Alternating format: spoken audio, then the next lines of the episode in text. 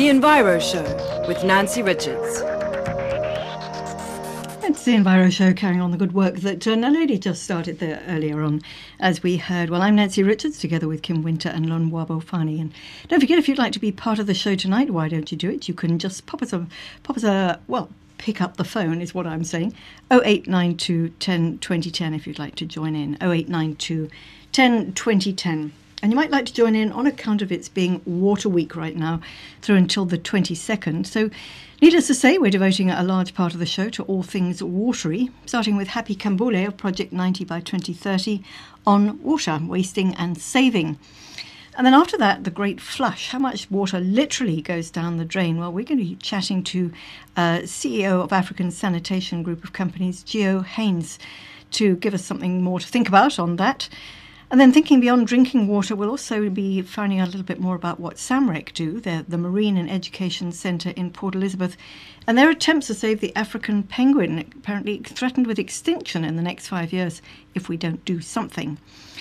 And then I'm not sure that uh, humans are likely to be extinct anytime soon, but way too many of them are drowning, most especially children. And we'll be talking to the director of SA Lifesaving, his Yuri Vessels, to find out more and get some uh, statistics which are, will in themselves be cautionary. And then to close, the Eco Film Festival. It's starting on the 26th of this month in Cape Town, Pretoria, and Johannesburg. Lots to learn there, especially for children. I think I think they are a particular target this year, which is very nice. So that's what we've got in the lineup for this evening. But we're always interested to hear what you've got to say, and if you've got any bright ideas about water saving and ideas on how we can make water go further, as I say, give us a call on 0892 10 2010. Let's all be part of the solution. 0892 10 2010. And just on water, a quick bit of uh, eco info here. Certainly, it's a National Water Week as it is. Well, here in Cape Town, the Watershed Project are hosting a series of water related events. And most especially tomorrow, Friday, the 20th of March at 7 o'clock, you can go along to Greenpoint Park in Cape Town, where they're going to be screening a film uh, absolutely free. It's, uh, it's all about water, needless to say. Um, as I say, absolutely free. Take along a picnic and a blanket or whatever you might need. Uh, attendance, however, is limited to a maximum of a thousand people. So stampede yourself away along there and make sure that you're amongst that first thousand. And if you want to know more, their website is thewatershedproject.co za, which brings me on to the Water Film Festival, which is also happening from Saturday. Uh, that's this Saturday until the 24th at the Labia Theatre, and that's the Water Film Festival.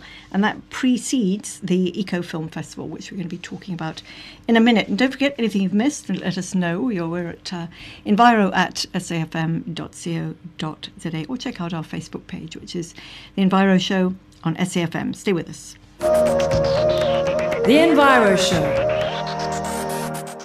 well, Water Week, as you know, here uh, right across the country. And in our short series with uh, Happy Khambule of Project 90 by 20, we thought we would talk to him about, guess what? About the water shortage. And so I spoke to him earlier just to find out how bad he thinks the situation really is. I mean, the water situation is really bad because um, not so long ago I was watching something I saw last year in 2014, and it was just uh, based on eyewitness news and it was talking about some areas in um, Mpumalanga, specifically Emalahleni, where people have to buy water, and many other people are making lucrative business out of that. And of course, there are areas around, even Cape Town and Johannesburg, where people don't have water, not because they're only in informal settlements, but because the, the infrastructure leading to those to those areas just cannot get water. So the, the problem also is that um, the the water we do have is running out, meaning the fresh water that we we're using, because most of it has been allocated to other big infrastructure projects or for farming, and then the rest is what we have to make do with. You know, the irony of it is with climate change, we're getting more sort of extreme weather conditions. We see when we get rain, we get huge amounts of rain, and you know, to the average the average Joe amongst us, we think, you know, we're getting all this rain. What's with the water crisis? Mm yeah, I, I think uh, it took me a while myself to understand that the rain that we do have is not necessarily linked to the amount of water we do have um, because the water needs to be channeled through certain infrastructure, um, dams and purification plants before we could even drink it. So I think also where the rain happens is also something we should start considering. So are you saying then it's not so much the shortage of water as, as our poor infrastructure? It, it's it's both. Yeah. Um, right now in, in Free State and some area lands of um, Northwest and Limpopo, there has been somewhat of a drought. And I would say somewhat because it's, it, it's a drought, but there are areas which are raining. But it's where it's raining and how do we get the, the infrastructure to where the water is. But coupled with that is that the infrastructure that we do have is also aged. It's just the same um, conversation we'd have about the telephones or we talk about electricity. Yeah. Just that the infrastructure is old and hasn't been maintained for such a long time. Yeah, it's true. It's absolutely true. But you know, you, you talk about the the piece that you saw where people were actually ha- having to buy water. I mean, I every now and again I see, and I'm sure you witness this too, um, water that's just pumping out of taps. Or I, the other day, near where I live, there was water just flooding down the street because there'd been some sort of leakage, and and all of us are guilty. You know, washing cars. There seems to be such a huge wastage of water. Um, you know, as individuals, we might not be the guiltiest party in terms of how much water we use, but but we need to sort of start appreciating uh, its usage more. Yeah, I, I think you're correct. We need to appreciate the use of water. I mean, without water, there is no life. Um, and the idea that we still have lawns, massive lawns, or just trees for beauty, and not having something that uses water much more efficiently, efficiently, such as fruit trees, for example, um, is something that also gets to me a little bit because the idea of water is that water can produce and can make our livelihoods much more better, healthier, um, and safer. Um, but however, we, we still regard water as something of a byproduct of Earth or just something that is an economic input. Yeah, yeah, and I suppose those of us who've got taps are very quick to turn them on, and sometimes leave them on. I- Yes. you know, it's it's an issue, isn't it? Yeah. Yeah, I hear what you say about um, large lawns, not to mention golf courses, which Oh. which probably makes you froth at the mouth. But it's it isn't just the, the lack of water; it's very often that water is polluted. We hear this again and again. Uh, rivers very badly polluted. What what what what are we to do about it? What is the average person to do about it? Well, um, ironically, a week ago, I was just looking through some of the internet options of what you could do with water uh, to make sure that your water is safe. I mean, the age-old boiling your water before you drink it definitely helps, especially if you're in an area, but in an area which has polluted water. But again, that adds to your energy costs. Yeah. Um, there, there's some own DIY options where you can make something they call a water ionizer, basically separating waste to the alkaline components of water. But obviously, those are something something someone could do as a hobby or find out. But truly speaking, we need to talk to local government to say that this is unacceptable. Um, we need to go into areas which make sure that our water is not only safe, but it is also used well. Um, it's very hard to say what we can do immediately. And one option is not to buy bottled water because bottled water is also one of the high inputs uh, or the high, the high expenditures of water that we have. It takes a lot more water to have to make um, bottled water.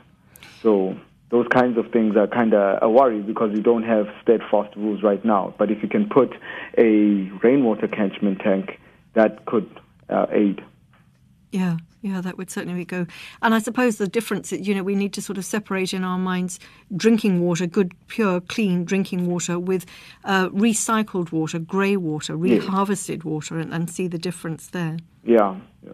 So, uh, I mean, um, many people are starting to catch rainwater um, and using that for their primary garden purposes. And then what they have then on from the tap is what they use for consumption. But again, again, it depends on where you stay.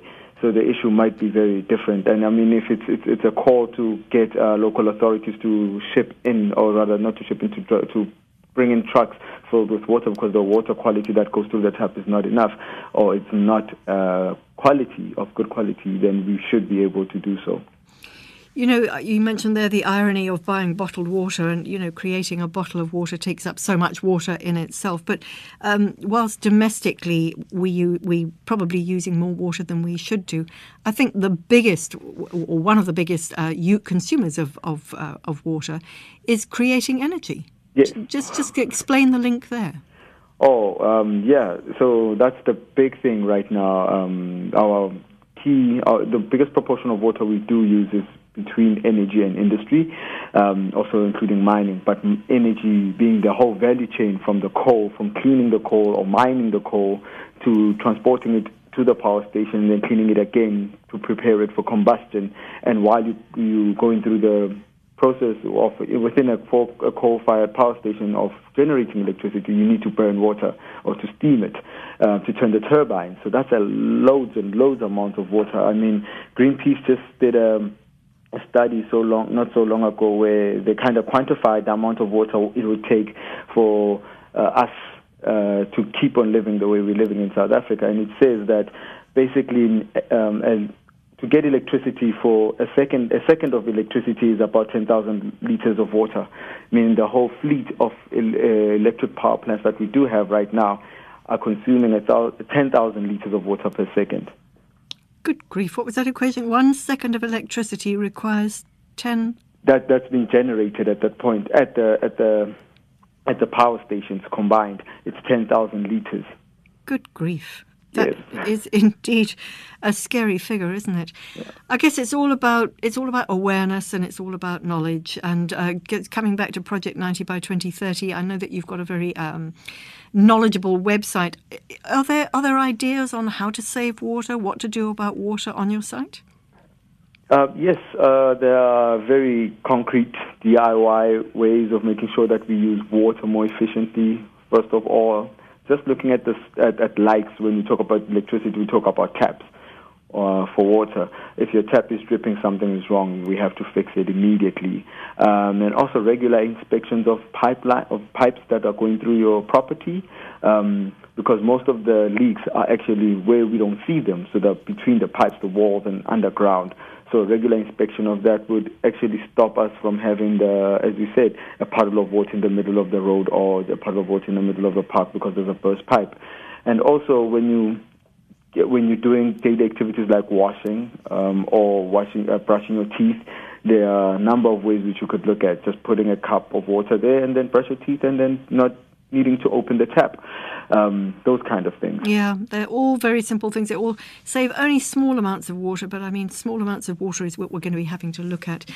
Happy blessings. Thank you very much. And uh, we'll talk again next week, eh? All right. Thank you very much. Lovely. You take care. Thanks a lot. Happy Khambule of uh, Project 90 by 2030, and we will talk to him again for the last in this little series. But if you'd like to check their site, find out more of what they do and what they have to say, it's 90 by 2030.org.za. Those are the numbers 90x2030.org.za. Well, next up here on the show, the rather uncomfortable issue of water and toilets. Not only a physically sensitive issue, but also rather politically sensitive, as still in this country, how many people are without proper toilets and sanitation? And don't we know, um, certainly as a result of all, you know, knowing that all the protests that have been happening around that. All of which kind of puts the issue of how much water is wasted in flushing toilets into perspective, doesn't it? Geo Haynes is CEO of African Sanitation Group of Companies, and they are also the makers of the Afrisan solar powered waterless urine diversion toilet. So, um, interesting that I also read, talking of, of toilets, that apparently across the world, something like 2.6 billion people don't have a toilet which is a very big concern as open defecation, in other words, not using a toilet, contributes to 88% of the deaths caused by diarrheal diseases. In other words, 1.5 million children under the age of five years old die annually. It's a little bit scary. It's very, very scary. But let's uh, concentrate on what can or can't happen here in South Africa. Uh, I've got Geo on the line. Hi, Geo. Hi, Nancy. How are you doing? Excellent. Thank you very much for joining us. Looking forward to hearing about your AfriSan solar powered waterless urine diversion toilet in just a minute. But, you know, listening to some of the sort of stats that I was quoting there, mm. I suppose we've got two issues, really, haven't we?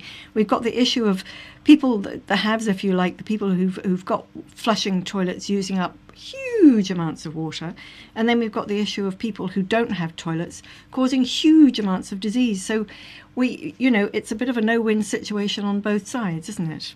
Yeah, it's correct. You know, I think I can quote Albert Einstein, who said, you know, we cannot solve our problems with the same thinking we used when we created them. And we've created this mess in the in the sense that you know I've just did a quick sum listening to your previous speaker that um, you know if a family of a household of five people flush a toilet five times a day for a month, that's seven and a half kiloliters of water. So that's already pretty much above what households get in terms of potable water to drink, you know, free of charge in terms of the, the tariff system.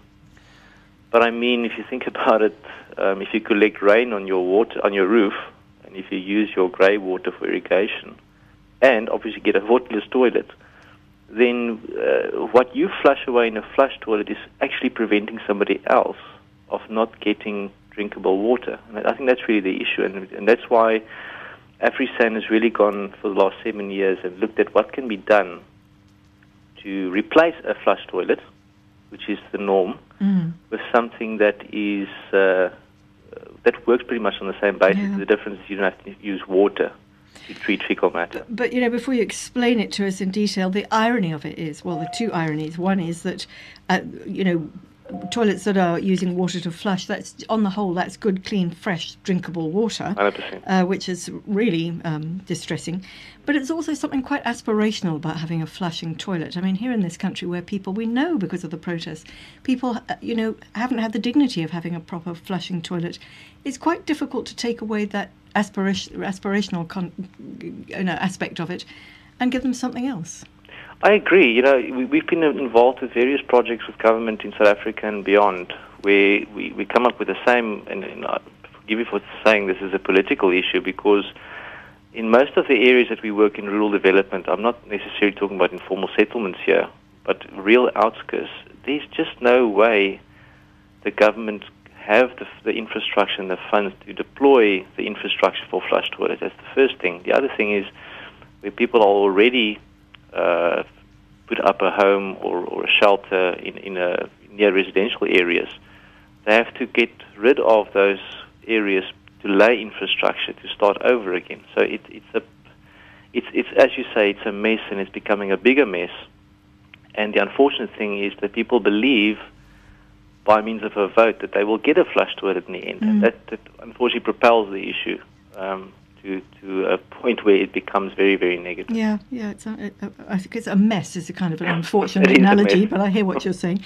uh, just go, just before we leave the flushing toilets, Mm. I'm trying to look at that sum. The family of five using flushing the toilet five times each Yes. every day um, over a month, going to use seven and a half kiloliters of water. Um, I think toilets flush use different amounts of water, don't Mm. they, depending whether it's a new one or an old one or a double flusher. On average, how much water does a flushing toilet use? I, I used the figure 10 liters, but it could be less. It could be, you have these semi flushes that's less than between 5 and 10. So anything between 3,500 to 7,000 a month, um, I guess is understood. But the point being here is if we're running short of water, as we heard from your previous speaker, we are flushing away drinkable water. Yeah. So just a quick tip, and this is not something that we as a company entertain at the moment, but if you would basically just collect your grey water from shower and bath and rechannel that back to your toilet, you can quickly work out the amount of water you use for shower and bath. Um, I did a sum not so long ago in a little test at a holiday house. The amount of water that you use for bathing and showering is almost the same as the amount of water that you flush. So by showering and bathing, you're actually in a position to flush the toilet with the same water. Um, it, it gets a bit intricate. You know, I'm not Yeah. a scientist, but the point is, it, there is no real need. It, it's becoming a, can I use the word sin, Yeah, yeah, no, sure. to flush away water, um, drinkable water, which which uh, an alternative source can be used. Obviously, Yeah. it's not so easy or so simple because you know grey water is used obviously as a mechanical force to to propel sewage towards sewage plants. So you create also small messes by trying to solve other messes. Yeah. But at the end of the day, is uh, you know what's going to happen if you close, open your tap and there's no water because the water's run dry. What are you going to do? Yeah, yeah, it requires a, a big rethink. I'm not sure about you're not being a scientist. I think what one needs to be is a plumber. And I think, you know, if I had my time all over again, I'd A come back as a plumber. correct. Yeah. Yeah. I mean, it's, you know, it's the job of tomorrow. We need to be thinking about these things, Correct. Um, So let's get on to, and you know, the, the other side of it, aside from how much water is being wasted going down drains and toilets, the other side of it is, is the, the threat and the danger caused by so many people not having a toilet. The disease Right. rates are absolutely shocking. What you've got seems to me to fall somewhere in the middle the African, AfriSan solar powered waterless urine division, uh, diversion toilet. Just explain. Uh, a quick, and I want to use it, just a normal scenario of the way it works. We, we, from a technical point, we, we use a solar panel to generate electricity to, to heat up a combustion chamber inside the toilet. We call it the dehydration section of the toilet. And that section is where the fecal matter will end up when you use the toilet. So we split the fecal matter area from the urine area so that the energy that we get from the solar panel can dry out fecal matter in the dehydration chamber. Fecal matter is, is 90% water. So as soon as you can get rid of the moisture in the fecal matter, you sit with a dry like, we call it a dry like composting material, uh, which you can then, with uh, additional composting methods, can use that compost like material for composting purposes. So that's why we use a solar panel, and then further dehydration, we have a wind-driven turbine uh, where a normal flush toilet, the sewage goes into the drain. We have a pipe going upwards for ventilation, and we use a uh, wind-driven extractor to, to in, in, well, obviously to take out the, the gases and the, the odors, as if you want to call it that. But but it works similar to the process of hanging your clothes on, on the washing line. You need the sun, and you need wind. If you have the sun, it's drying out the clothing. The wind uh, helps with that, and at the end of the day brings the actual uh, functionality of the toilets um, with the solar power and the, the wind-driven extraction. Sun and wind, something that we have lots of sometimes here in Correct. Cape Town, but not necessarily everywhere. What happens when you don't have either sun or wind? Yeah, the the the, the AfriSan is, is dual function. So if you don't have, uh, like you say, in areas where you have lots of cloudy weather, you have less, obviously, uh, solar power. Uh, the unit can also be plugged in as a 12 volt system. So you you get the AfriSan electric and the AfriSan solar. The AfriSan electric gets a power supply which you plug into the wall, and it would potentially use the amount of electricity of a 40 watt light bulb, which is roughly about one uh, kilowatt a month. You know, I don't have a visual image. I should have had a look at your website earlier just to mm. sort of see how it looks. But one of the things, nice things about toilets or loos or lavatories or whatever you call them is that they're sort of nice and clean and neat and tidy and you just sort of close it all away. And what you're describing sounds, if you'll forgive me, a bit Heath Robinson. I, mean, it, I'm sure it's a lot uh, sleeker and neater than, than is in Yeah, no, look, picture. in uh, obviously the, the, the main difference between a flush toilet and, and the AfriSan is such, uh, if you look at the website 086dryloo.coza, the, the toilet is built, if I can say, uh, inverted from a flush toilet, meaning that the larger part of the area sits at the bottom because we need to create like a fireplace uh, extraction uh, zone for the, the, gases and the moisture because there's a lot of heat that builds up in the toilet. You know, the, the, the solar panel and the heat function can create uh, temperatures up to 65 degrees because we want to get that fecal matter dried out as quick as possible because that is what the capacity is in the toilet. So it sits like a normal toilet.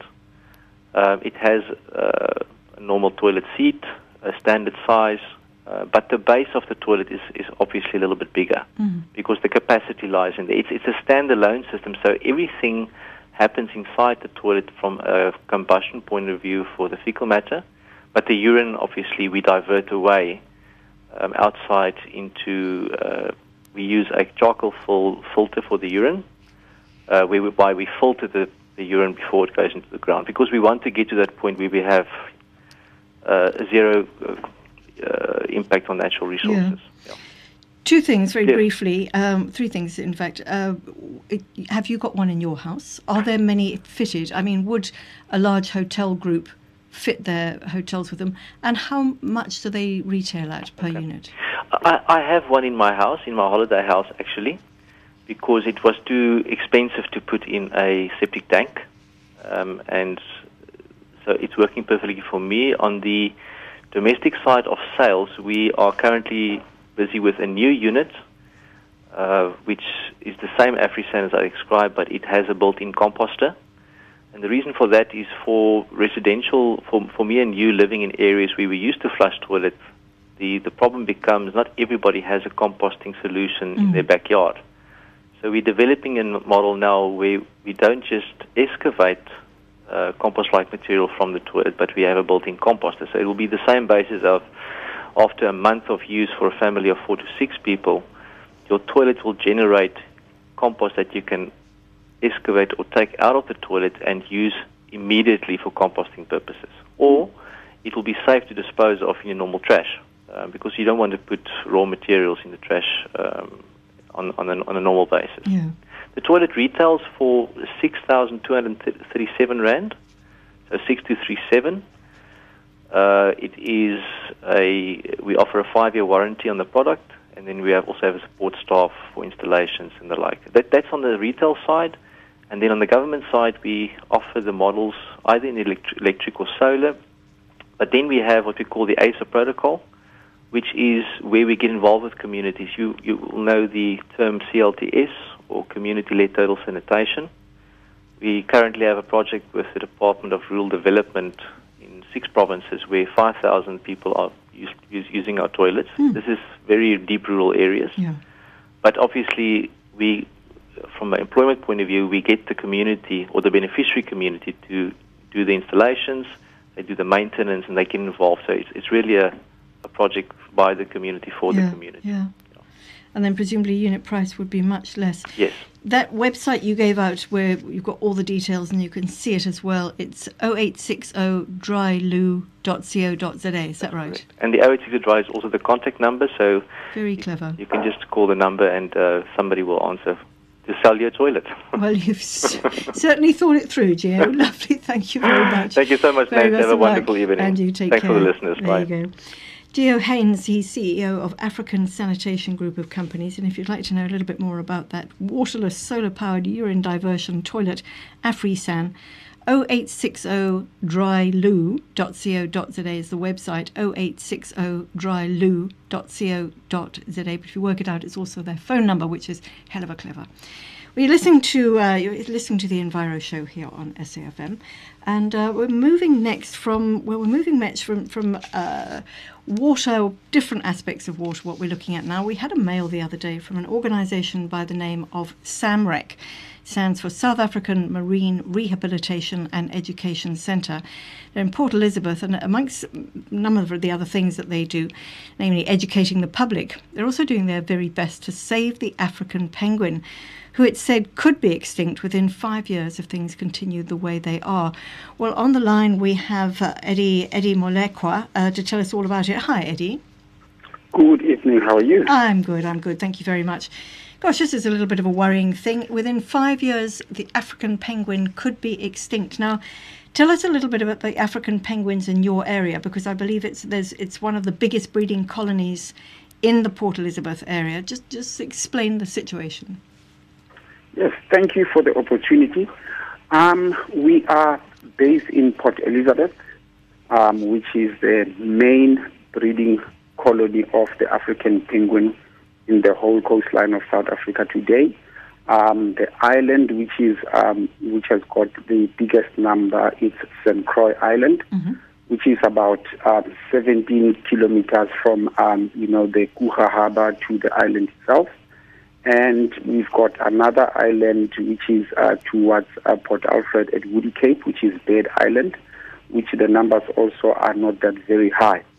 Um, the reason why we'd like to do this, um, you know, this awareness is because of uh, the highly, highly uh, endangered um, um, um, African penguin that we see today that is actually not going to be there anymore. Mm.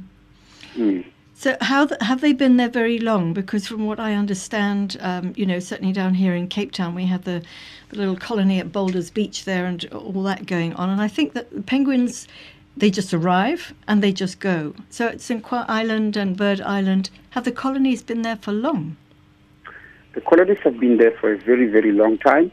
Um, what I will say now is that um, yes, we've got throughout the coastline of South Africa, from Port Elizabeth right up to Namibia, we've got these uh, colonies of uh, the African penguins. Um, as I said earlier, that um, you know the one in PE, uh, St. Croix Island, is the largest breeding colony. Um, the numbers, um, if I can go back a few years, in 2010, that's where we realized, you know, the the, the, the, the, the highly, highly negative impact where we've been looking at, um, you know, less than 24,000 that is left. And looking at the numbers, um, it's mainly the, the, the little ones that, you know, are facing, you know, the trouble of, of dying out there without being, you know, um, rescued. Um, so, you know, to that, it, it, it pushes us to the, to the system where we're looking at if those young ones are dying out, that means you know the colony will never be able to reproduce. Yeah. Um, the adults that are there are very few um, due to the lack of food and long distances of traveling from PE side, you know, all the way up to um, by Cape Town. It's quite a distance for you know those adults that are left out there to you know to go and find something to eat and swim all the way back to PE and you know feed the little ones um, you know, uh, the impact more it's coming again into, um, you know, the change of temperatures, you know, climate change, global warming, whereby these birds can um, only travel, you know, in a day about 58 kilometers, um, using the energy from, you know, what they've just, you know, um, you know, catched on the on the meal. Um, it's it's quite a challenge seeing that, um, you know, in in few years um, I would say plus minus four and a half years now, we might not see a single penguin in South Africa. Yo, that, that is pretty shocking. You mentioned lack of food. You also mentioned, if I heard you right, that the, one of the islands is is a mere 17 kilometers from Coega. Is it is there is there any connection there? I mean, is there lack of food? you know, we all know that there's a serious lack of fish generally in our oceans. Uh, you know, increasingly there's, there's fewer and fewer fish. Is it just because of lack of fish? Is there pollution? What's the connection? Okay. Um, if you if you if you look at the map, you will realize that we've got uh, two uh, main rivers um, in the bay, which one is um, Sundays River, and then we've got uh, Swartkops River um, the pollution that comes, um, you know, from those two rivers is really also a problem. Um, whereby the other shocking side of things scientifically is that, um, you know, sometimes we pick up, a, you know, a penguin dead on the on the on the beach, and we bring it in, you know, for autopsies and that, and then you find out that, you know, um, in their system, um, you know, it's malnutrition, um, also because of the pollution um, the reproduction is not going, you know, the way it's supposed to go. Um, the last one we've seen here is that you, you, um, um you know, with the research, um, there is, um, they have, uh, the male will have two, two, two eggs, um, if I may say, uh, two uh, testicles that, um, um, you know, that reproduce. And we find out that um, the sizes of them um, are not, you know, normal whereby you find out that the right one is bigger, the left one is smaller, or you find out it's got only one, which is now a, a, a problem that comes now into reproduction. And that's also, you know, the way we see that it's going to be a problem. And is that pollution? Yeah, it's, and that's due to pollution. That's pollution. Just coming back to what you guys are doing, SAMREC, South Africa Marine Rehabilitation and Education Centre. I mean, I think part of what you do is you involve uh, tourists and school children, and you know that that's a very nice aspect. But you're also actually rescuing the birds. I think at some enormous cost. What are you able to do? Would you go and find the little ones and try and keep them alive? You know, how are you able to help? Okay, what we do actually, we will go out and rescue the birds, bring them in um, you know, assess them. Uh, we're working with uh, our local vet, um, which is Dave Stewart. Um, he will come in and assess the bird and he will prescribe medication. And then we take the bird through that medication for that, uh, you know, period of time. And when the bird is ready, which it takes us plus minus three weeks, sometimes four weeks, if it's just you know um, um, you know uh, uh, easy things with the bird, and then we release him back into the wild. But whilst we do that, we educate um, you know uh, the public, our visitors. Um, we do outreach programs with, um, with schools, um, you know, just to you know get everyone to be aware that we have got the one and the only uh, African penguin in South Africa amongst all the other ones throughout the world and um, you know the numbers going down, um, we have to do something. Whereby now, high, being highly endangered like this, it means we have to act like yesterday. Yeah. Because of um, in generations to come, they will never see a single penguin. If we look at their numbers now, um, I would say the number of penguins are actually equal to the number of rhinos that are left out there, and they're going down at the same speed which is really, really important that we should be looking at this, you know, as a nation, um, you know, contribute into our, you know, and into our uh, uh, uh, our nature out there, uh, you know, care, conserve, and you know, share the the the the, the, uh, the, the knowledge so that everyone is able to, you know, make a decision. Yeah. Um, the other aspect that I would like to touch is that. Um, we've got lots of people um, coming through down on the coastline during December uh, holidays, which is that is the most time when we get lots of um, the little blues we call them um, after that three four months when they leave the nest, and they get stranded along the, the you know the coastline, and people just don't know what to do. So you know one of the things is uh, one to you know um, not even try to you know catch the bird. Um, find out from the lifeguards. We've put all our you know our signs up there um, you know, that one can be able to, you know, talk to them. They phone us. We go and collect the bird. And um, if one is has got, you know, some experience, one can actually take a towel and wrap, wrap the bird with a towel so that, you know, it stays nice and calm. Because the other challenge that we find out is that um, due to uh, the mosquitoes, um, penguins do get avian malaria, um, and they also get babesia from uh, ticks. Um, so if a penguin gets uh, really, really scared, um, you know, the immune system, you know, starts kicking in. His blood runs very fast in his body, and the diseases spread very quickly, and uh, the bird can die. So it's better for one to, you know, keep him calm in a dark place until he reaches us here, so that we can be able to start with our protocol. Gosh. Thanks, Eddie. That, gosh, I've certainly learned a whole lot this evening. Avian malaria, goodness me. And the same number of penguins left as there are rhino. Wow. Uh, well, I think, in fact, part of your plan, if I'm not mistaken, is to spread the word even further. And I think that you're hoping to be in Johannesburg at Montecasino um, in one in a shopping mall there, spreading the word. If, Eddie, if anybody would like to know more, because I know that you, I can hear that you're very passionate about the birds. If anybody would like to get in touch to know when you're going to be there, or if they would like you to come and talk to them, can I give out what your cell number? Yes, please. Um, our center number, Yeah. um, which is also the rescue number, Okay. uh, which is 24 24 7. Um, it's uh, 041 Yeah. 583 Yeah. 1830. Okay.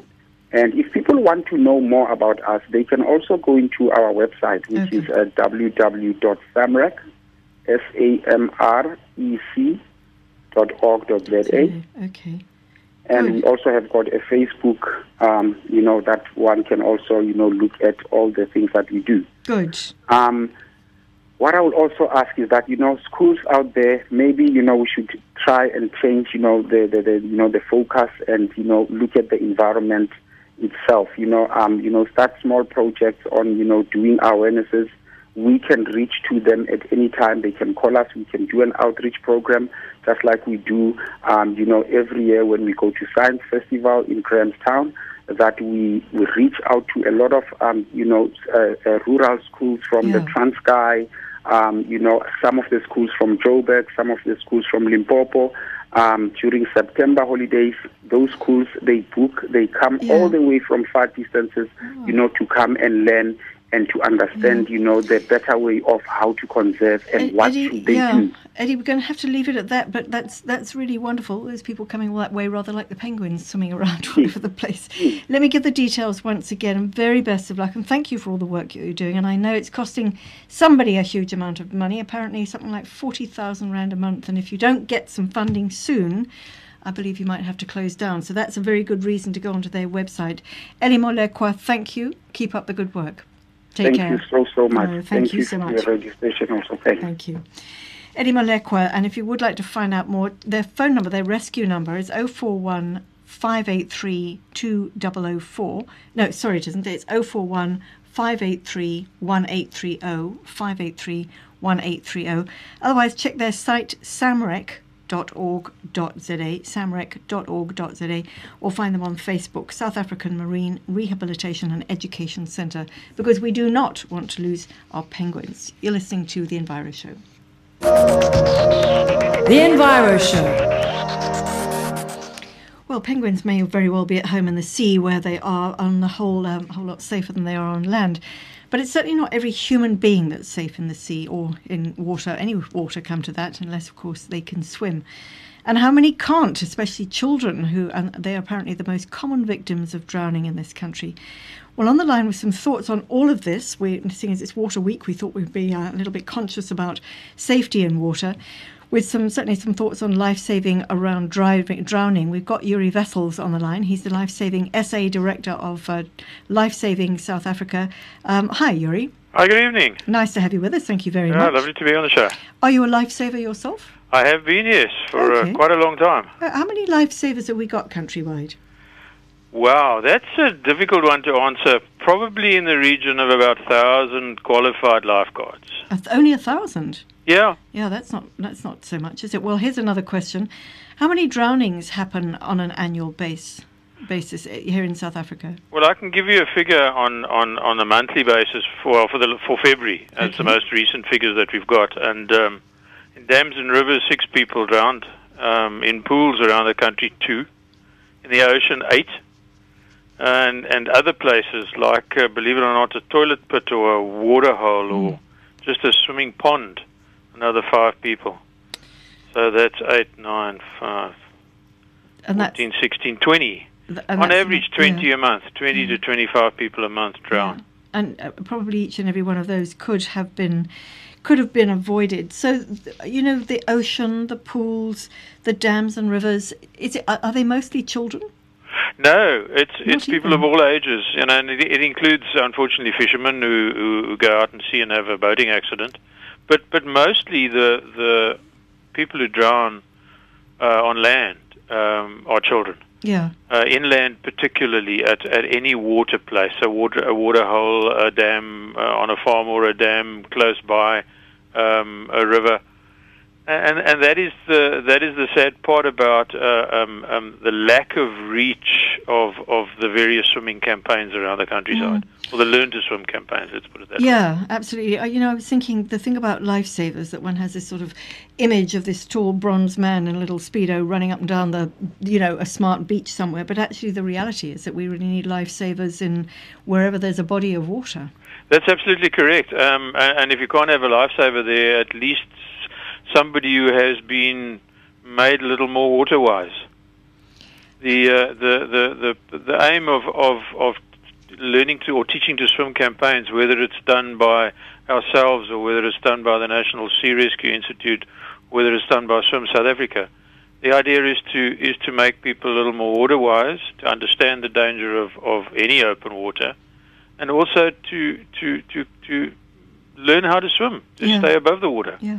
So, what are you guys able to do? I mean, Life Saving South Africa, are you a voluntary organisation? It is a totally voluntary organization. That is the the whole ethos of of life saving in this country, whether it's inland or at the coast. Um, we've got a, 81 clubs dotted around the countryside. Not all of them at the coast. Um, various swimming pools, uh, municipal swimming pools in larger centra have at least one life saving club involved there. Um, and and that's where young people come to learn about life saving, and and that's where they get involved. Um, like myself, I started. I was 16 years old when I started, and that's more than 50 years ago. and and we have youngsters coming in all the time. What do you? What do you? I mean, first of all, you need to be able to swim. Uh, I would imagine as a lifesaver. After that, what do you? What else do you learn? Do you learn how to sort of drag somebody out of the water? How mouth to mouth resuscitation? What's involved exactly? Yes, all of the above. yeah, you, you, the, the, swimming ability has to be there. Um, anybody who joins a club needs to be able to swim at least um, 400 meters in, in under eight minutes. We then take them through a basic course of the various rescue methods, whether it be with a craft or whether it is with a with a torpedo buoy, uh, you know, the Baywatch uh, plastic thing, uh, or um, other craft like a paddleboard, and um, we then teach them the various rescue me- methods. They practice those. We teach them to do resuscitation, and uh, it's all important for them to do um, to to learn other basic first aid like uh, blue bottle stings and various other things mm-hmm. like that. It's a it's a four to six week course and it's fairly intensive. And there's a whole lot of, there's quite a lot of theory involved as well, anatomy and physiology. So you know know why you're doing things, you know how to do it, various rescue methods and the and the resuscitation, and why you do it. Yeah.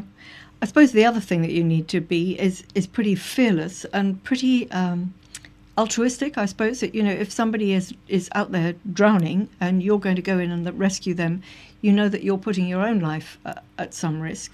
Well, that, that is the, the sad thing, know, and occasionally a, a lifeguard gets into severe difficulty and then has to be rescued as well. But yes, um, you, you say altruistic, and and and certainly uh, it's it's. I, I've always believed that the youngsters who get involved uh, in in the lifeguard clubs, uh, it's totally voluntary, mm. and and they nowadays, yes, they do it as a result of um, life orientation courses that are done at school uh, they're encouraged to get involved in community service, and this um, some of the youngsters see as an ideal way of getting of paying, putting something back into the community. Just lastly, Yuri, I'm just thinking that I suppose the earlier you learn to swim, the better. I mean, a, a child, a very young child, is going to be uh, a more proficient swimmer if they've learned them when they're very young. It gets more scary as you get older. At what age should a child be learning to swim, ideally? As soon as possible. I've mm. I've watched my grandkids, my own children, and my grandchildren learning how to swim. You, you the, it's the so-called drown-proofing courses that you start. Um, I would imagine it's about eighteen months. Okay. Um, you know, the, there is a natural fear of water, but they overcome it pretty quickly. Uh, but the sooner, uh, as you've said, the sooner you can get get to learn to swim, the better. Yeah, absolutely. A, a, thousand lifesavers countrywide really is seriously not enough. So, if anybody would like to know more about these, uh, the clubs that are all around the country, can they go to your website? Is there a sort of breakdown of who? Yes, there is. There, um, it's uh, it's an easy place to find. It's www.sa Lifesaving. Okay. And uh, if they'd like to phone the office in Durban and get some more detail, um, our um, executive officer there is Helen Herbert. Yeah and it's a Durban number 312 9251. Okay. And okay. she'll be able to give all the information and the club closest to uh, whoever calls in. Excellent, Yuri. Thank you very much. Uh, hopefully, you've hung up your speedo, but uh, it seems like it seems like that we've got plenty of room for lots, lots more. Yuri Wessels, thank you very much. And thank you too. Pleasure. Director of SA Lifesaving. Well, if you would like to find out more, do check the site. It's salifesaving.co.za. Or if you'd like to phone Helen Herbert, she's in Durban 031 312 9251 give you all the details but I, a thousand lifesavers lifeguards countrywide is just way not enough so if you're a big strong, strong strapping young person and you want to become a lifeguard just do it check the site salifesaving.co.za well, finally, something a little bit more entertaining, perhaps rather than dangerous. The Eco Film Festival starting March the 26th, and it's happening. Good news is that it's happening not only in Cape Town, but in Pretoria and Johannesburg. And what they're doing is they're screening something like 25 short and feature length documentaries, uh, 12 of which I believe have never been seen in South Africa. So, what are they doing? Uh, what do they cover? And where do they all come from, these films? Well, we have on the line organizer of the, uh, well, at least certainly uh, the father, I think, of the Eco Film Festival, Andreas Wilson Spath. Hi, Andreas. Hi, Nancy. I'm the father. That sounds, well, fantastic. I was going to say brainchild, but it's, it's, an overworked phrase, isn't it? So, anyway, um, Andreas, whatever you are, whatever your title is, the Eco Film Festival, it seems to be getting bigger and stronger each and every year. Yeah, Nancy, we, we started last year as the Cape Town Eco Film Festival, and we got such good response from people, and we, we got you know messages from people from other parts of the country saying, why can't we see Yeah. these films? And we thought, you know, why not uh, expand it? Incredibly heartening, I have to say, because when you think that a, do- a film festival like this is up against, you know, all the other things that are on circuit, all this star-studied, action-packed, 3D, etc., etc., it's interesting. What sort of people are coming? I mean, are you preaching to the choir, or are you getting new converts? Look, Nancy, we, we absolutely are preaching to the choir. My my colleague Dougie always says, you know, if you if you if you can't get the choir to sing, then you've got a problem. So you know that's a starting point. But we also we do hope that we can attract. Uh, you know, people of all walks of life, uh, and, and, and not necessarily all tree huggers. Yeah. Um, and, and the reason I think we, we do that is that the films we show are really fantastic. They're beautifully made and they, you know, address issues that really touch all of us. You know, they, they happen to be on environmental issues, but, um, you know, they're, they're great films. They're, they're, as you say, entertaining as well as informat- informative. Well, we were just talking earlier to Eddie Molekwa, who tells us that you know if things keep going as they are, we won't have any penguins left in the next five years. So maybe there's a movie waiting to be made. right. But I think the, if I'm not mistaken, this year you've got a bit of a, a, a kiddies uh, kiddies focus. Yeah, absolutely. So in Cape Town, so, so as you mentioned uh, in your introduction, we, we are screening in Cape Town, in Johannesburg, in Pretoria, and actually also in the Eastern Cape on a on a on a um, uh, ecological farm uh, near East London. And in Cape Town, particularly, we're also including uh, something called the Eco Kids Film Initiative, which my colleague Taryn um, Rue has put together. And essentially, it's a number of uh, 60 to 90 minutes uh, long programs of short films from South Africa and around the world that are focused specifically uh, on, on younger viewers, um, school children. And those will be screened in Cape Town uh, in the mornings and the early, uh, basically the, the early part of the day. And we're hoping to get, um, you know, local um, school ke- uh, teachers to bring some of their classes. Nice. uh, You know, in Very what nice. is essentially the last week of, of term. Yeah, and I, see, I read here that the only full length feature film is How I Became an Elephant. yes, Interesting. intriguing. yes. Have you seen all the movies? Uh, I mean, not just the kids ones, but the grown up ones as well. I have actually. So I'm one of the people who's involved in actually choosing the films, which is quite a, a hard job because you know uh, I find it very hard to turn anybody down, and, Yeah. and we get a lot of entries. Um, um, but yes, I've seen all the films. But you know what? I was thinking about it today. I've seen them all on a small screen, and it makes such a difference seeing them on a big cinema screen, Yeah. uh, and, and I really enjoy that. So I, I, uh, uh, every year I try and actually watch each of the films again on the big screen. Give us the highlights. Highlights, you know, it's it's tricky, uh, Nancy, because you know I'm I'm so connected to some of the films. I, I love many of them. Maybe one of the highlights is that we've we've got an international guest this year. Um, her name is um, Stephanie Brendel, and she's the executive producer of a film called Extinction Soup, which is all about shark fin soup and, and shark conservation. And she's very, very, um, well, kindly, she's just basically having a holiday in South Africa, but she's visiting the festival um, and she's going to be at the film screening uh, in, in Johannesburg and in, in, in Cape Town. and She's doing a Q&A, so that's definitely one of the highlights. She's come all the way from Hawaii. Um, some of my personal favorites, like I say, I, I don't necessarily want to single out any individual films. Um, I love uh, our opening night film in Cape Town. It's called Love Thy Nature, which is narrated by Liam Neeson, um, where he Oh, basically wow. takes the voice of Homo sapiens and, and explores the, the relationship we have with, with nature. Another favorite would be uh, a film called uh, Return of the River, um, which is about uh, a big dam in, in, in the United States that's being taken down and the, and the river returns to its original flow. But uh, like I said, that the, I I really love all of the films, and, and it's really a matter of people having a look at the, the program and seeing what appeals to them, what kind of issues they're interested in, and so on. You know? And issues local and international. Yes, absolutely. So most of the feature-length films, in fact, all of the feature-length films are international films because there are not that many, um, you know, locally made long-form documentaries around. Um, but we do have a number of um, South African short films, which is great. Well, we certainly got the eco stories, have we not? And just earlier, I was mentioning that because I saw it on your website, or at least I think it came through from your email, the Water Film Festival, which is Right. which is starting on this Saturday. Exactly. Yeah. So we actually, I mean, I'm wearing a different hat now. Okay. and so something around, um, you know, it's it's, it's uh, National Water Week um, this week, and we've got a, actually got a free outdoor uh, film screening uh, in the, at Greenpoint uh, Park in Cape Town tomorrow night, and then from Saturday till Tuesday, we're showing water-related documentaries at the Labia Cinema uh, in Cape Town. Okay. well. But uh, the most important thing here is the Eco Film Festival now. Website for that, if anybody would like to uh, f- see the whole program and sort of plan their lives. Absolutely. Um, it's South African ecofilmfestival.com. bit long, but it should be easy to remember, South African ecofilmfestival.com.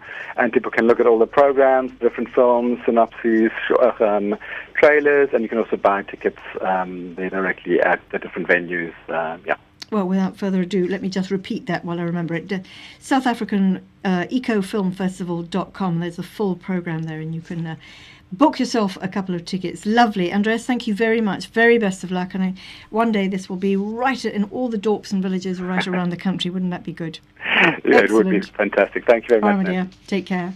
Bye. Andreas Wilson Spath, and uh, he's from While You Were Sleeping, and they're the people who put together the Eco Film Festival. So if you're in Cape Town, Pretoria, or Joburg, get yourself along there, have a look at the programme, South African ecofilmfestival.com, and you'll find all the details. Well, that's it. Thanks very much to the team. That's Lon Wabufani and uh, Kim Winter, and I'm Nancy Richards. And standing by, waiting in the wings, is Mr. Stephen Kirker. Hi, Stephen.